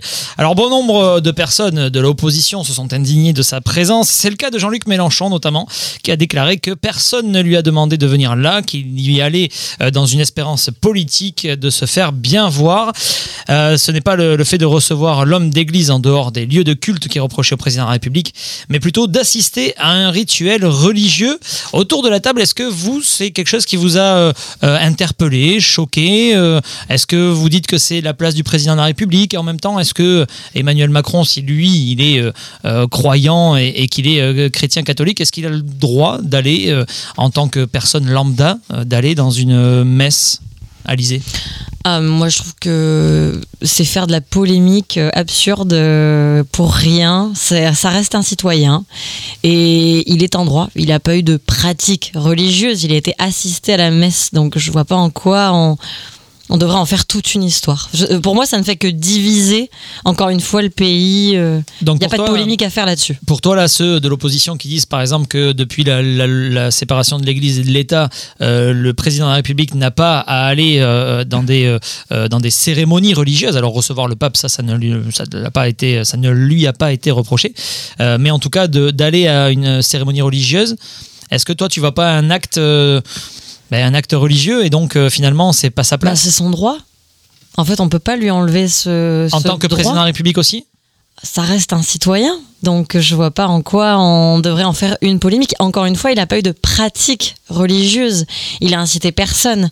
Effectivement, c'est une personne publique, donc euh, les médias euh, ont, ont surjoué ça, et bien sûr qu'il sait que qu'il va être vu publiquement, mais pour moi, ça reste de toute façon un droit. Donc, euh, pourtant, je, enfin, je suis pas croyante, mais je peux pas, on peut pas lui reprocher ça. Il devrait multiplier les pains, mais pour le resto du cœur surtout. Oh, elle est belle. Ah bah, euh, vachement à propos en tout cas. Ah, Je ne l'ai même pas. C'est pour te dire. Et multiplier les pains Les petits pains, oui, tu Bah, sais, c'est Jésus ça. Jésus. Ah, j'ai Oui, non, non, oui, oh là là, Encore oh là là, non, on, va, ré- on va essayer de le récupérer. Il revient avec nous maintenant là? Ouais, Non, lui, il s'en- fout du pain, il voulait juste transformer l'eau en vin. Euh... Émeric. C'est ça, oui. Ouais, très bon le vin. Euh, du coup, euh, Gaëtan, toi, est-ce que. Alors, tu nous as déjà dit hein, dans cette émission que euh, tu n'étais pas sensible à la religion. Moi, je suis un- ouais, moi, je suis fervent euh, pro- serviteur de Satan, avant tout. non, je suis pas croyant, je suis pas sensible à ces choses-là. Je trouve que c'est pas un sujet si important que ça. Je trouve que c'est des polémiques qui sont pas, pas pertinentes. Je trouve que. euh, en fait, je comprends qu'il y soit allé. Je le condamne pas. S'il n'y était pas allé, je l'aurais pas condamné non plus. Euh, le pape, ça, c'est un homme d'État, c'est un homme important, c'est un homme qui est important pour plein de gens. Euh, donc il y a le côté religion, mais c'est un homme de philosophie aussi. Certains disent d'ailleurs que c'est un- c'est autant un homme politique qu'un homme oui. de foi. Alors il dira que on peut l'accueillir à l'Élysée en tant qu'homme d'État. euh, Il, il- il- il est rapport au Vatican. hein. Oui, Vatican, bien sûr, du Vatican. Mais là, il est allé à la messe, effectivement. À la messe, on va pas voir un homme d'État, on va voir euh, le représentant de la chrétienté. Je trouve qu'on on- on critique beaucoup Macron, à raison, euh, d'être d'être loin des gens, du peuple, etc. Mais là, je trouve que c'est aussi se rapprocher de- des gens, parce que le pape, c'est quelqu'un quand même qui, qui prône ça. Euh, J'ai écouté son, son homélie pendant 12 minutes. J'ai écouté le pape pendant 12 minutes, ça m'a pas fait de mal, même s'il a parlé de l'avortement euh, en des termes que j'aime pas. Mais c'est intéressant d'écouter des, des gens influents qui, qui représentent beaucoup de gens en France et pas que. Je, voilà, je trouve que c'est pas mal. Je trouve qu'il a effectivement été assez neutre dans son attitude. Il n'est pas allé communier. Il n'a pas pris le corps du Christ dont on parlait juste avant, n'est-ce pas, Exactement. Je, voilà, je trouve que c'est pas un sujet si important. Je trouve ça même bien qu'il y soit allé, alors qu'encore une fois, je suis pas sensible à ces choses-là plus que ça. euh, voilà.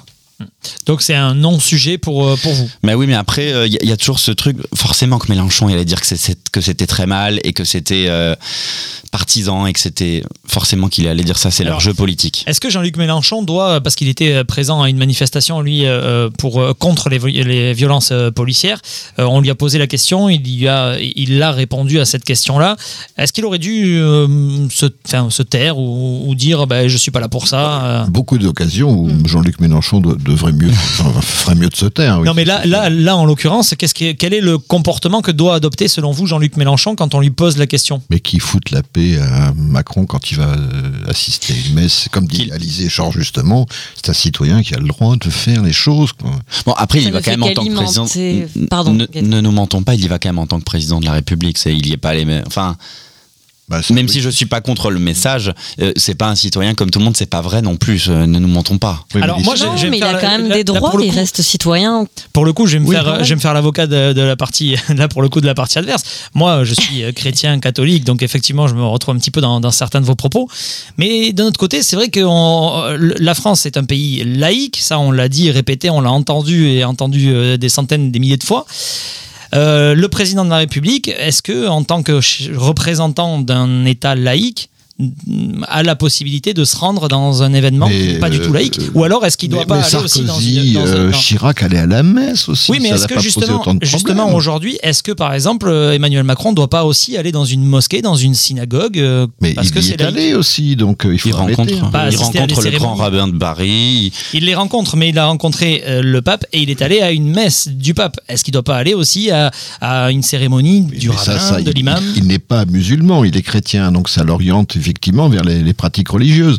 Oui, mais, Mais- aucune religion n'est fermée aux autres et, et- on a le droit en tant que chrétien d'aller à la mosquée ou de parler avec un homme de foi euh, d'une autre foi que la sienne. Et on est Et un pays laïque. Et c'est toujours intéressant de parler avec des gens. Donc Non, la- mais- laïque, mais- logiquement, ça veut dire hein, qu'on ne doit pas mettre euh, en avant une religion plutôt qu'une autre. C'est vrai, absolument. Non, c'est pas ça, c'est qu'on doit séparer euh, l'État de, de- de l'Église. Mais moi, ce qui m'a oui, mais beaucoup donc, du amusé. coup, pas mettre en avant euh, une Oui, religion. Donc là, là, en faisant ça, est-ce qu'il met pas en avant finalement la religion euh, catholique? Mais est-ce que c'est pas mais- juste une forme de, une marque de respect, là, vu que le pape vient en France, de, de, de se rendre à l'événement que donne le pape? Exactement. Mais quand un imam, euh, quand un grand imam ou un, ou un rabbin vient en France, est-ce que, euh, est-ce que dans ces cas-là, il doit également aller euh, dans des cérémonies qui, qui sont organisées Mais par, est-ce euh, qu'Emmanuel Macron est invité? Non, il n'était pas invité, c'est ça? Mais, enfin, Je veux dire, euh, pourquoi pas? Pourquoi pas Mais il n'y a pas de- de- d'équivalent du pape euh, chez nos amis juifs et nos amis musulmans. Il n'y a pas de calife, etc. par le grand rabbin et, Ah, le grand et- rabbin, c'est pas la même chose. Non, mais il y a quand même une Le symbolique. califat, c'est autre chose. Mais enfin bon, peu importe. Moi, ce qui m'a beaucoup amusé, c'est que le pape, il est venu parler de quoi? Il est venu parler des évangiles et de la parole de Jésus. C'est-à-dire, il faut accueillir les migrants. Et tous les gens de droite qui disent Ah non, je veux pas. Les, les- mes camarades Ciotti, mes camarades Le Pen, mes camarades Darmalin, mes camarades. Ben, ils sont un peu embêtés parce qu'ils sont catholiques. Alors, qu'est-ce qui se passe? Qu'est-ce qu'ils ont à dire C'est terrible. Et- et voilà, bon. Allez, très, très rapidement, un dernier mot euh, euh, pour Gaëtan Alizé qui lève la main depuis tout à Et l'heure. puis sur ce jeu politique qui, moi, euh, me rend fou, hein, euh, tu parlais droite-gauche. Non, c'est- en fait, ceux de droite ont gardé la partie sur l'avortement et ont craché sur la partie sur l'immigration. Gauche, moi. hein. Non, aussi, à un moment, t'as dit, on, a, on, a, on a parlé de récupération politique. Ah et oui. ceux de gauche ont fait le contraire. Ils ont gardé tout ce qui était en leur faveur, c'est-à-dire tout ce qui était un, un discours pro-immigration, qui est dans leur valeur, et ils ont bien sûr craché sur tout ce qui était contre l'avortement. J'ai pas donné mon avis sur ces deux choses, mais comme quoi, on prend un discours. Alors, moi, je prends les 5 minutes du début et moi, celle de la fin. C'est pff, c'est exécrable. Du coup, comme disait Alizé tout à l'heure, c'est un non-sujet, c'est juste Oui. un prétexte, encore une fois, Merci, à oui. taper, du- voilà, à taper sur les doigts. Ouais, et- puis il faut, il faut respecter les chefs d'État qui, quand même, euh, se déplacent en robe. Alizé, tu voulais terminer. Non, mais euh, euh, Sarah a bien, euh, a bien résumé la chose. C'est que moi, je trouve que c'est comme la Baïa, c'est créer des polémiques qui ne font que diviser le pays. Et on, oublie de se concentrer sur les vrais problèmes, Mm, en fait. Entièrement. Donc, euh, Qui sont stop, les lois d'exception. Stop. Non, les vrais problèmes, les vrais problèmes, c'est les Irlandais et les Africains. C'est la, c'est la sédentarité Mince de, la sédentarité de C'est notre, plus l'Afrique du Sud pour le. Les Irlandais notre en rugby. présentateur qui ne fait pas de sport et qui se permet de parler de, sportivement de ses, de ses chroniqueurs. Ah, il l'a ma- il l'a mal pris, le- les Jeux Olympiques, mais euh, tu vas avoir l'occasion de te Je rattraper l'ai mal sur, pris, euh, Emmerich. sur les insolites qui vont, euh, qui vont arriver dans un petit moment. Ça sera après Bill de Reign sur Port d'Albret FM.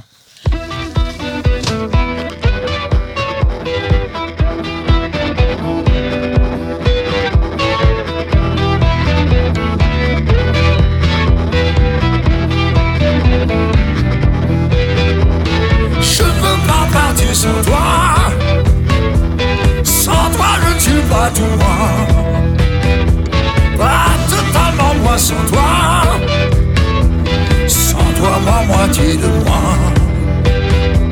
Sans toi, moi, moitié de moi. Sans toi, moi, moitié de moi. On a trouvé la guerre en recherchant la paix dans le grand mystère de l'amour qui nous crée. Mais on ensemble dans l'hypervaisseau cosmique, malgré la terre qui tremble et toutes les vapeurs toxiques. Je ne veux pas partir sans toi. Sans toi, ne suis pas tout moi. Pas totalement moi sans toi. Sans toi, moi, moitié de moi. Sans toi, moi, moitié de moi. moi. Le silence entre nous est peuplé de sourires, de regards aigres et de malaises qui déchirent. Et chaque pas nous dévoile cet amour toujours plus.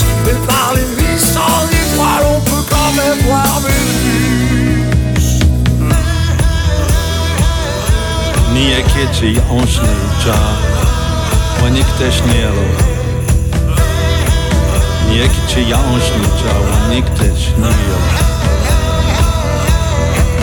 Je ne veux pas partir sans toi. Sans toi, je ne suis pas tout moi. On s'est mangé tant de batailles, j'irai pour plus fait. Tant de mots qui mitraillent le cœur et la tête. Mais quand éclate les rires, de derrière la révolte, par le meilleur le c'est l'amour qu'on récolte. Je veux pas partir sans toi. Sans toi, ne suis pas tout moi. Je ne veux pas partir sans toi. Sans toi, ne suis pas tout moi. Pas totalement moi sans toi. Sans toi, moi, moitié de moi. Sans toi, moi, moitié de moi. Sans toi, ma moitié de moi. Bruce Springsteen sur Port d'Albret FM. De quoi je me mêle sur Port d'Albret FM. De quoi je me mêle Port d'Albret FM. Euh, c'est pour faire la transition avec les insolites parce que bien sûr ce n'est pas Bruce Springsteen mais c'est Bill Drain qu'on vient d'écouter sur Port d'Albret Et non pas deux fois Bruce Springsteen. Donc les insolites, euh, ça démarre maintenant avec euh, euh, Bill Derain qui s'est transformé en Bruce Springsteen. Voilà. Euh, bon, on va passer aux, aux insolites.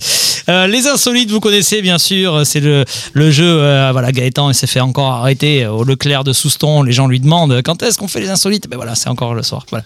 Euh, Ils ont tagué ma maison, Emmerich. ils ont tagué ta maison. Bah oui, mais ça c'est parce que tu gagnes trop. À souvent. quand les insolites? Eh bien, à maintenant. À maintenant. Euh, Gaëtan, tu vas jouer avec Juan Pedro, avec Jean-Pierre. On va l'appeler Juan Pedro aujourd'hui. C'est son nom de toréador? Ouais, ouais. Ouais, ouais, c'est ouais. ça. Ouais. Juanito del Pedro. Non, c'est crois son que nom c'est de mon- taureau. C'est pas. C'est son nom de picador surtout. Ouais. Ça m'irait mieux. Ah oui, à l'apéro, il les utilise, hein, les petites piques. Ah oui, ça. Euh, donc Jean-Pierre et Gaëtan ensemble. De l'autre côté, du coup, Sarah avec Alizé. Euh, le principe euh, du jeu est très très simple puisque vous avez 30 secondes chacun votre tour pour poser un maximum de questions et trouver de quelle insolite, de quelle actualité insolite il s'agit. Je fais un petit signe à la régie pour les chronos de 30 secondes, on est bon. Alors attention, on va commencer par Alizé et Sarah. Vous avez 30 secondes pour poser un maximum de questions et pour me dire pourquoi Garrick Landry, un jeune Guadeloupéen de 18 ans, a fait la une de plusieurs journaux. Oh, c'est facile, ça. C'est parti. La une de plusieurs journaux, comment Nationaux. Nationaux. Ouais. Alors allez-y, Bien. un maximum de questions, 30 Euh, secondes. Performance euh, sportive Non, c'est pas sportif. Culturel Non. Euh, un, un don Un art Oui, ça peut être pour certains un art, mais c'est pas un art. Euh, Une vidéo Il s'est filmé Non, Réseaux sociaux non plus. Il a inventé quelque chose Il a pas inventé quelque chose, non. Il a dénoncé quelque chose? Non plus. Ça va les gourdichettes. Attention, on est au bout des 30 secondes et malheureusement pas de bonne réponse. Donc la main passe à Gaëtan et Jean-Pierre. Et j'ai l'impression que Jean-Pierre euh, a peut-être la bonne réponse. Attention, en régie, on va lancer les que c'est 30 une vraie secondes. C'est parti, oui, bien sûr. Non, c'est du bluff total. Enfin, Ah, c'est du bluff. C'est un, un jeune C'est, euh, oui, 18 ans. 18 ans. Il est de quelle nationalité Euh, il est français, il est guadeloupéen. Guadeloupéen. Par rapport à Pardon. ses études Euh, oui, c'est par rapport à ses études. C'est quelque chose d'innovant qu'il a fait Euh, c'est, c'est une première en tout cas. C'est une- pas innovant, mais c'est une première. Il a dit quelque chose Il a fabriqué quelque chose dans le cadre Non de plus. ses études. Il a publié quelque chose Non plus. Il est devenu. Il a un doctorat Euh, pas un doctorat, non. Il a passé des, des diplômes très tôt Oui. Ah, et on s'arrête sur Oh, ça. c'est et dégueulasse. main, Yes. du coup, on va passer à Alizé et à Sarah. Là, il vous a donné une, euh, une très très bonne euh, indication. Bande de hyènes. Le chrono est 30 secondes, c'est parti. Bon, Il est majeur Euh, 18 ans, tout pile. Ok. Il est autiste? Non. Bah, il a eu son master À 18 ans il est pas, Non, alors il n'est pas master. Il a un diplôme, il a gagné, un- enfin, il a, il a réussi un diplôme. euh, à Ok, il 18 est ans. docteur. Pas docteur, non. Mais on se ingénieur. rapproche. C'est quelque chose, non, pas ingénieur? C'est un métier. euh, Ah, pas astronaute, mais. Ah bon Ça va les gourdichettes On est dans le, on est dans le truc. Alizé, aide-moi Allez. Oui, je suis désolée, j'avais un fou rire. Euh, Je suis sûr que les gens chez nous, chez eux, ils ont, Oh là là ils ont déjà désolée. la réponse. Allez, attention, Gaëtan, Jean-Pierre, 30 secondes également pour vous. Attention, c'est parti. Ça concerne l'espace Pas l'espace, mais bon, ça, ça concerne la hauteur, oui, en tout cas. Ah, j'ai trouvé. La hauteur. Ouais, c'est pas dans l'espace. Il a été pris à la Un peu NASA. plus bas. Non. La station spatiale internationale, il a fait les essais avec Thomas Pesquet. On Pesquet, est dans le grand domaine, mais plus bas. Euh, premier euh, pilote de pilote d'avion à 18 ans. Bonne Mais oui, c'est réponse ça, de plus, je l'ai eu. Gaëtan. Je l'ai vu passer cette info. Eh oui, à tout juste 18 ans, Gary Landry euh, est devenu le plus jeune pilote d'Europe à obtenir sa licence commerciale après une formation qu'il a survolée Alors, à l'école oh, euh, belle. Aérofutur Alors, de la- Perpignan. La, maturité qu'il faut pour les, par rapport au, au poste de responsabilité, la maturité qu'ils lui ont, qu'ils lui ont octroyé, parce qu'il n'y a pas que des tests intellectuels, c'est incroyable. Son oncle est PDG d'Air France aussi, il faut quand même le dire. C'est vrai ou pas? Non, j'en sais rien. Pas du tout. Non, mais tu- c'était lui qui t'a donné une info. Mais jamais écouté. Jean-Pierre. tu- J'ai que les Euh, infos Eh ben, bravo euh. Gaël. Garrick. Garrick. Garrick Landry. Ah, c'est- il est breton Euh, alors, je sais pas. En tout cas, il est Guadeloupéen. Il est né euh, en Guadeloupe. euh, donc- Mais quelle est la réaction des passagers Bonjour, je suis votre commandant Alors- de bord. Nous allons décoller dans deux minutes. Les gens doivent se. se- se- enfin, Alors peut-être qu'il change sa voix en post-production. Ah, peut-être qu'il y, a un- il y a un- il y a un feed. Bonjour, je suis votre euh, commandant de bord. Oh, tu le fais bien. Parce qu'il n'y avait pas de filtre là. hein. Ah non, il n'y a pas de feed, mais moi, multi-voix. On Mais non, non, c'est c'est fou, quoi. Ouais. Eh ouais, mais alors pour le moment, il n'a pas encore euh, euh, eu l'occasion de, de piloter un avion sur. sur Ah ouais, d'accord. Est-ce que si on Ah, il continue a à- juste le titre en fait. Là, pour le moment, il a le titre. Ah, si on continue à parler euh, très longtemps de, de ça, on on n'aura pas le temps de faire une deuxième manche et on gagne la partie. Si on, là, si on continuait oui, à en si parler, on continue parler. encore 7 minutes 30. Mais et bon, du coup, euh, il est, il est originaire de quelle partie de euh, il est du, du gosier. Euh, c'est assez Ah, du gosier en plus, Non, ça c'est bien. Moi je suis content parce que comme je suis pilote de ligne maintenant, Allez, manche 2. Euh, manche 2. La manche 2, euh, elle, est, euh, elle est très locale. Elle est très locale, cette manche 2. Quelle est la particularité de l'église de la rivière Saint-Savin dans les Landes? On commence avec euh, Gaëtan et Jean-Pierre. Tu dis que c'est local, c'est dans cette pièce? Non, mais euh, perds pas de temps. Euh, elle est, c'est son architecture? C'est pas son- oh, pff, non, oui, C'est son peu, époque mais bon, c'est pas son époque. C'est la façon. C'est- Elle est dédiée au rugbyman. Oh, Eh Ah, bien, il- l'émission va pardon, j'allais terminer. répéter le nom de plutôt l'église. prévu. Non, mais j'ai vu qu'elles avaient la réponse, donc je dis la vérité. Enfin, voilà. Ouais. quand, quand je vois qu'elles savent, je, je dis. Ah, l'homme qui- Oh, l'homme local. On l'appelle l'homme local. Il mange dans les restos euh, du coin. Il est... J'aurais jamais trouvé par contre. On n'a même pas eu le temps de se défendre. Et oui, Tu connaissais ça, euh, Sarah Injuste. J'avais un doute, euh, je vais faire répéter le nom de l'église. Ouais. Ouais, ouais, ouais. Euh, l'église Notre-Dame du trouvé. rugby. Voilà, elle a été transformée en Notre-Dame du rugby et qui rend hommage aux disparus et grands blessés euh, du sport à travers des vitraux et l'exposition de maillots. Et des visites spéciales sont organisées là pendant la Coupe du Monde d'ailleurs.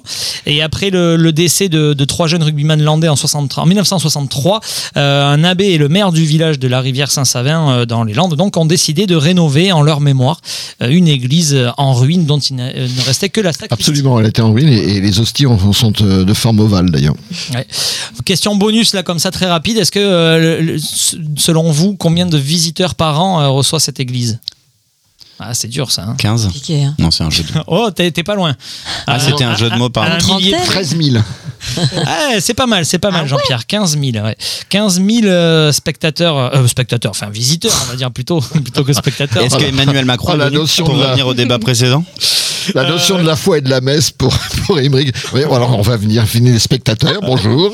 Priez pour moi. des ouais, matchs bon, de rugby, tapent des drops. euh. Euh, euh, alors il y a une seule messe par an. euh, c'est pour quelle occasion la messe? Bah, c'est l'ouverture du tournoi des Nations, des Nations. Non, C'est la finale du, du top Pour la 14 Coupe du- Non, là pour le coup, c'est vraiment une vraie messe pour une vraie À Pâques euh, date religieuse. Non, c'est pour la Pentecôte. Ah, d'accord. C'est pour la Pentecôte.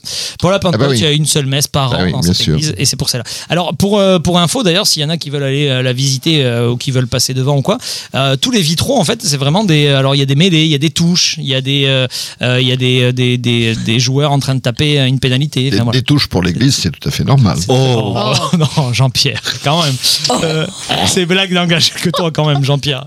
Bah oui, ça n'engage que moi. Ah oui. moi qui l'ai dit, euh, effectivement, ça n'engage que moi. Ah, oui, c'est oui, ça Je, n'engage. vous je vous renvoie au rapport sauvé. Oh, oh, quoi Au rapport sauvé. Il y a l'âge des bombes. C'est le rapport qu'il y a eu sur les problématiques d'attouchement sexuel dans l'église. Mais du coup, euh, t'es vraiment là pour le coup, t'es vraiment euh, en, en roue libre en fait. Ça, et ça, tu Complètement, reviens mais dans enfin, ce que je constate, c'est que ça fait 2-0 surtout. Oui. Oui, ben vite, il reste 5 minutes. Allez, on en fait une, une dernière. Elle euh, veut gagner. ça. Ouais. ouais, Je suis sportive et compétitrice. Euh, Et mauvaise. alors, il y a, y une non, info, sont euh, nulles. il y a une info étonnante qui est sortie dans, dans le journal 20 minutes. Euh, il y a une famille qui a acheté 200 euros quelque chose et qui a fait quelque chose un peu de particulier avec ces 200 euros, avec cet achat. Lequel, du coup? Euh, On commence par euh, Sarah et Alizé. Avec quoi ils ont acheté de- euh, Ils ont acheté quelque Ils ont chose acheté quelque 200? chose 200 euros. Ils ont fait quelque chose de, de particulier. C'est un but euh, Oh, je euh, sexuel? C'est pas un but sexuel, non. Pour euh, les enfants? Euh, non, ils l'ont fait avec les enfants. Ah. Ah. C'est une activité? C'est pas une activité. Un non, de base, non. C'est pas un objet. Participer à une émission Non. C'est immatériel. C'est oui. En Une fait, vidéo- non, c'est c'est matériel, mais c'est un. Euh, Pour une association Ils ont donné pour une asso? Je, je peux, Alizé, Alors, c'est donner la pas réponse? pour c'est pas pour une, euh, une association, mais c'était euh, en faveur de, de quelque chose. Oui. Euh, qui, euh, qui, euh, qui est défendu par des associations. Alors on va passer la main, mais apparemment gars. Gaëtan a la réponse. Alors 20 minutes, donc c'est le nom du magazine et c'est le, le temps qui n'aura pas suffi à ce qu'elle marque un point. Donc il y a un couple qui a acheté un homard dans un restaurant de luxe et qui l'a relâché dans l'eau pour euh, en faveur de la protection des animaux. Exactement. C'est hyper beau. Là là, 3-0. Oh. Et on peut en faire 12 hein, des infos hein, si, si à chaque fois euh, il gagne. Non, c'est exactement ça. Euh, le 14 200 septembre. euros. Et ouais. Du coup, c'était un peu matériel quand même. Oui, c'est matériel, mais c'est. a répondu voilà, oui, oui. ouais. En, en vous rappelant que 20 minutes, ça Un s'appelle 20 animal n'est pas parce- un matériel. Oui, c'est un objet. Enfin, c'est palpable. Tu vois. palpable. Il est pas pas palpable. immatériel. Le journal 20 minutes s'appelle 20 minutes parce que c'était le temps qui était consacré dans le métro à lire le journal. Ah, j'ai cru que C'était Monsieur Anecdote. J'ai cru que Ah t'allais c'est- dire encore une, une, euh, Une méchanceté et que t'allais Mais dire que c'est pas une temps- méchanceté, une le- c'est le horreur temps- quand même. C'est le temps que passaient les journalistes à. à- Non, non, c'est le temps qu'on passait dans le métro. C'est pour ça que ça s'appelle 20 minutes. Bon. À Bon, lire ben un voilà. journal. Euh, alors, si, tu, tu peux compléter l'info, Gaëtan, ou, ou- ou, Bah, je, je- je donne la suite? Je pense avoir tout dit. Alors oui, bon, oui, t'as as, tout dit. Après, c'est le 14, euh, c'était le 14 septembre dernier. Il, il dînait en fait dans un restaurant qui était assez euh, haut de gamme, et donc ça a étonné un petit peu. C'est sur un monde. bateau, je crois, ou sur un bord d'eau. Ouais, c'est sur un bord de, de port. Ouais. Et ils ont acheté donc un, un homard et euh, devant euh, tous les tous les gens qui étaient au restaurant, ils sont allés relâcher le homard euh, à la mer. Alors, Je le- croyais que devrait- vous vendiez il devrait plus les faire de même. le geste est Ah, en. Italie là. Ah, Le, geste est très fort, mais ce, ce homard est probablement né en captivité, va mourir dans l'eau. Mais bon, le geste est fort et c'est très bien. Ils l'ont racheté, ils l'ont surtout relâché dans des casiers, je pense. Il- il- le restaurant l'a repêché, l'a remis en vente, donc deux fois 200 balles. Voilà. Et l'histoire, c'est l'histoire ne le dit pas, Ouais, mais il s'est fait grâce bouffer à par un Gaëtan. requin à 100 mètres plus loin. Grâce à Gaëtan, c'est 3-0 quand même. hein. C'est Et 3-0 et on va rester effectivement euh, là-dessus puisqu'on arrive. Et deux. ah, Mais la sportive en face de moi reste euh, digne dans la défaite. Oui, c'est vrai. Et elle aura l'occasion de se rattraper mercredi prochain, puisque mercredi prochain, bien sûr, on sera là de 19h à 20h30. Euh, vous pourrez réécouter, bien sûr, l'émission sur les plateformes, donc Spotify, Deezer, Amazon, voilà, sur toutes ces plateformes-là, dont aussi l'émission de Jean-Pierre Libre Antenne, qui est également euh, en réécoute sur toutes ces, euh, sur toutes ces C'est gentil de le signaler. Merci, Émeric, merci beaucoup. Mais je t'en prie. Merci, euh, Sarah. Ça va? Ça, Avec ça s'est plaisir. bien Ouais, passé? très bien. Ouais, Bon. ouais, vous m'avez vous m'avez mis super à l'aise. Bon, donc, donc euh, tu reviendras. Ah, tu vois. Allez, peut-être. Allez, d'accord. Euh, Alizé, ça va aussi toujours? Super, très bien. Bon, Très bien. Merci, euh, merci Et nous, à on s'en branle, très Ouais, exactement. Ah, c'est scandaleux. tu vois les vainqueurs, comment c'est traité? Ah, incroyable. ouais. Et merci à Gilbert qui était à l'AREA aussi de émission. On se retrouve mercredi prochain, 19h, 20h30 dans De quoi je me mêle sur Port d'Albret FM. Salut De quoi je me mêle? De quoi je me mêle? Sur Port d'Albret FM.